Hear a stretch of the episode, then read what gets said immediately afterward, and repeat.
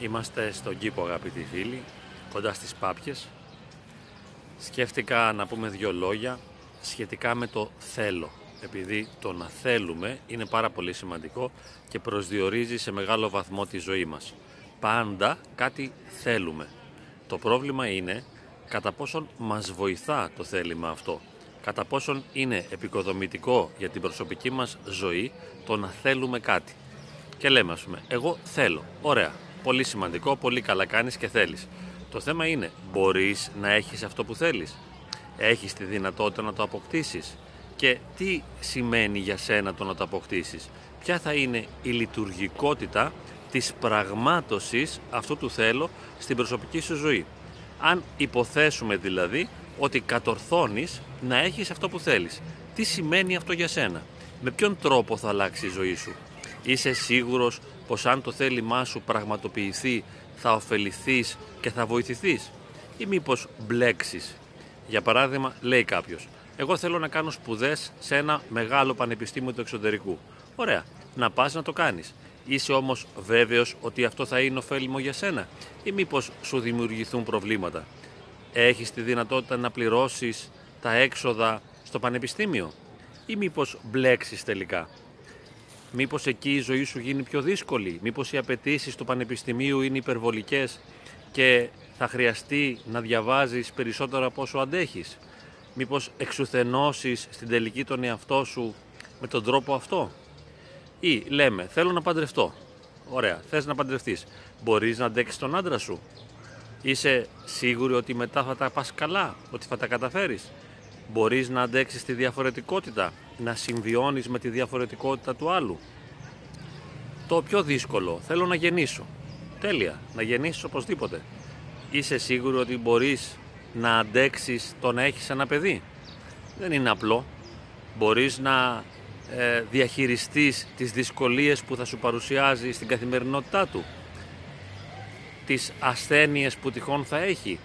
Το γεγονός ότι θα πρέπει να προσαρμοστείς στο σχολείο, να διαβάζει, αν θα είναι καλός ή κακός μαθητής, πώς θα τα πάει με τα άλλα παιδιά, πώς θα αντιμετωπίσει τα προβλήματα της εφηβείας, τι προσωπικότητα θα διαμορφώσει. Είσαι σίγουρος, σίγουρη ότι μπορείς να διαχειριστείς αυτές τις δυσκολίες. Και επίσης, αυτό που θέλεις είναι προσγειωμένο ή μήπως είναι ανεδαφική προσδοκία που εν τέλει το μόνο που παράγει είναι εσωτερική σύγκρουση και δυσφορία για σένα. Λες πως θέλεις, για παράδειγμα, να έχεις αρκετά χρήματα. Θες να δουλέψεις και να έχεις λεφτά. Θέλεις παράλληλα ε, να έχεις σχέση ερωτική, συντροφική και να ζεις άνετα. Θέλεις να νοικιάσεις ένα δικό σου σπίτι. Ε, θέλεις ε, να συνεχίσεις τις σπουδές σου. Ωραία. Πώς θα γίνουν όλα αυτά; Έχεις τη δυνατότητα να, το, να τα πραγματώσεις. Είναι πραγματοποιήσιμα ή μήπως είναι της φαντασίας σου.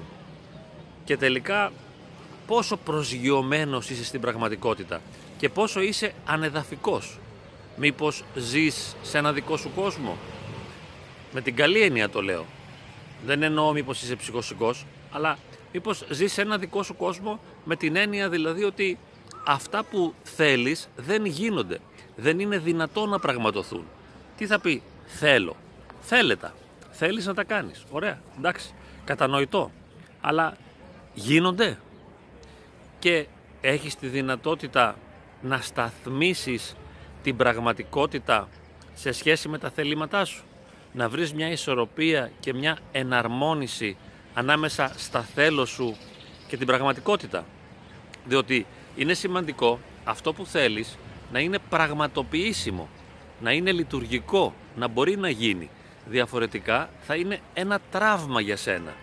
Θέλεις να πληγωθείς ή θέλεις να περάσεις καλά; Θες να πετύχεις ένα ανώτερο βαθμό χαράς, ισορροπίας, αρμονίας και ευτυχίας στην προσωπική σου ζωή ή θέλεις μήπως απλά να βασανίζεσαι και να ταλαιπωρείσαι; Διότι εάν τα θέλω σου υπερβαίνουν τις δυνατότητές σου και αν η πραγματικότητα δεν είναι δυνατόν να συνεργαστεί μαζί σου ώστε να βοηθήσει, να σε βοηθήσει να πετύχεις αυτά που θέλεις, τότε τα θελήματα που έχεις οι θελήσεις που έχεις απλώς είναι δίχτυα εχμαλωσίας. εχμαλωτίζεσαι απλά μέσα από όσα θέλεις και δεν κερδίζεις τίποτα. Δηλαδή θέλω, θέλω, θέλω και είναι σαν να πλέκεις ένα δίχτυ εχμαλωσίας το οποίο σε εγκλωβίζει σε μια κατάσταση υπαρξιακής δυσφορίας. Άρα βασανίζεσαι στην τελική. Βασανίζεσαι και βασανίζεσαι ακριβώς επειδή θέλεις. Δεν, δεν είναι σημαντικό το να θέλεις κάτι. Έχει μια μικρή σημασία. Είναι πολύ πιο σπουδαίο να μπορείς να πραγματώσεις αυτό που θέλεις. Αυτό που θέλεις να είναι πραγματοποιήσιμο. Οπότε πρέπει να αναπτύξουμε όλοι μας την τέχνη του να μάθουμε να ζυγίζουμε την πραγματικότητα σε σχέση με τις δυνατότητές μας και να λέμε μέσα μας. Για να δω τι είναι αυτό που μπορώ να κάνω. Ποιες ακριβώς είναι οι δυνατότητές μου και ποιες είναι οι αντικειμενικές συνθήκες. Ποια είναι η πραγματικότητα έξω και πέρα από μένα γιατί αν δεν σεβαστώ τους νόμους και, τις, και τους κανόνες της πραγματικότητας δεν θα μπορέσω να τα καταφέρω απλά θα βασανίζομαι και θα είμαι πάντα σε μια κατάσταση μειονεκτική, ελλείμματος και θα λέω είδες δεν μπόρεσα να κάνω αυτό, δεν μπόρεσα να κάνω εκείνο, δεν μπόρεσα να καταφέρω το άλλο. Βέβαια, δεν μπόρεσες να τα καταφέρεις γιατί αυτά που ήθελες ήταν πολύ περισσότερο από αυτά που μπορούσες. Και δεν μπόρεσες επίσης να αναγνωρίσεις τις δυσκολίες που έχει η πραγματικότητα. Εάν δεν συνειδητοποιήσεις πλήρως τις δυσκολίες αυτές, δεν θα μπορέσεις να τις παλέψεις. Είναι σαν να πηγαίνεις σε ένα πόλεμο και να λες εγώ έχω 100 στρατιώτες. Οι εχθροί είναι άπειροι. Αλλά εμείς είμαστε γενναίοι και θα τα καταφέρουμε. Κανένα πρόβλημα. Ορμάμε και μπαίνουμε σε πόλεμο. Μα δεν είναι έτσι. Πρέπει να σταθμίσεις τις δυνατότητές σου και τις δυνατότητες του αντιπάλου για να δεις τι πιθανότητες έχεις. Και επίσης να οργανώσεις έναν τρόπο που θα σου επιτρέψει να πετύχεις τη νίκη. Πρέπει να βρεις το πώς θα πετύχεις τη νίκη αυτή. Η νίκη δεν θα σου χαριστεί. Έτσι λοιπόν οι πραγματώσεις των θελημάτων σου, οι επιτυχίες στη ζωή σου δεν θα έρθουν ακριβώς επειδή τις επιθυμείς. Το να τις επιθυμείς έχει μικρή σημασία.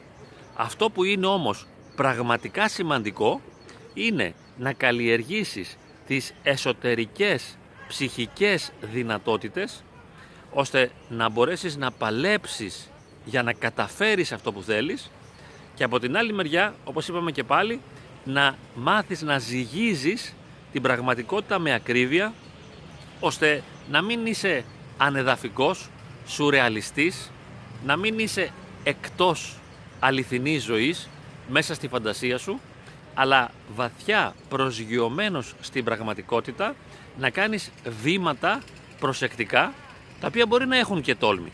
Εννοείται, μπορείς να ρισκάρεις, αλλά πάντα σε μια ρεαλιστική βάση, αναγνωρίζοντας τους κινδύνους και τις πιθανότητες της αποτυχίας. Και να παίζεις το παιχνίδι σαν ένας πολύ καλός δυνατός παίχτης, σαν ένας πολύ καλός πολεμιστής, ένας καλός στρατιωτικός. Και έτσι θα είσαι πιο ασφαλής και θα έχεις περισσότερες πιθανότητες να πετύχεις αυτό που θέλεις εφόσον είσαι προσγειωμένος αλλά επίσης δεν θα βασανίζεσαι ιδιαίτερα. Κάτι που είναι πολύ σημαντικό. Δεν θα παιδεύεσαι με τις ανεδαφικότητές σου, θα μάθεις να αρκείσαι στα λίγα. Είναι μια τέχνη και αυτό, είναι μια μεγάλη τέχνη. Αλλά μπορούμε να ασκηθούμε. Να μάθω να δέχομαι αυτό το λίγο που μπορώ να πετύχω, να μάθω να δέχομαι αυτό το λίγο που η ζωή μπορεί να μου προσφέρει. Και αυτή η ρεαλιστική ταπεινότητα θα είναι το θεμέλιο της ζωής μου. Διότι ακριβώς επειδή είμαι προσγειωμένος και όχι εθεροβάμων, θα περνάω καλύτερα. Θα έχω αρμονία, θα έχω ψυχική ισορροπία και θα μπορώ να αντλώ χαρά από αυτό το λίγο που μπορώ να ζήσω και από αυτό το λίγο που η ζωή μου προσφέρει. Ενώ αν, όπως είπαμε, μείνουμε στη σφαίρα της φαντασίας και των αφηρημένων ανεδαφικών επιθυμιών, τότε το μόνο που κάνουμε είναι να βάζουμε τις προϋποθέσεις μιας οδύνης η οποία θα έρθει στο μέλλον. Η οδύνη θα έρθει και θα βιωθεί στο βαθμό που είμαστε ανεδαφική.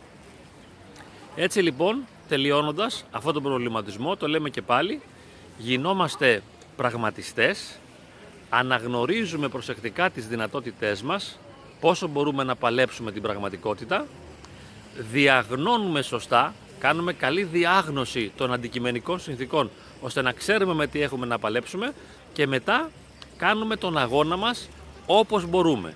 Και δεχόμαστε ήσυχα τα αποτελέσματα όποια και αν είναι αυτά και μαθαίνουμε να χαιρόμαστε με αυτό το λίγο που ο εαυτός μας αλλά και η ζωή μας επιτρέπει να έχουμε.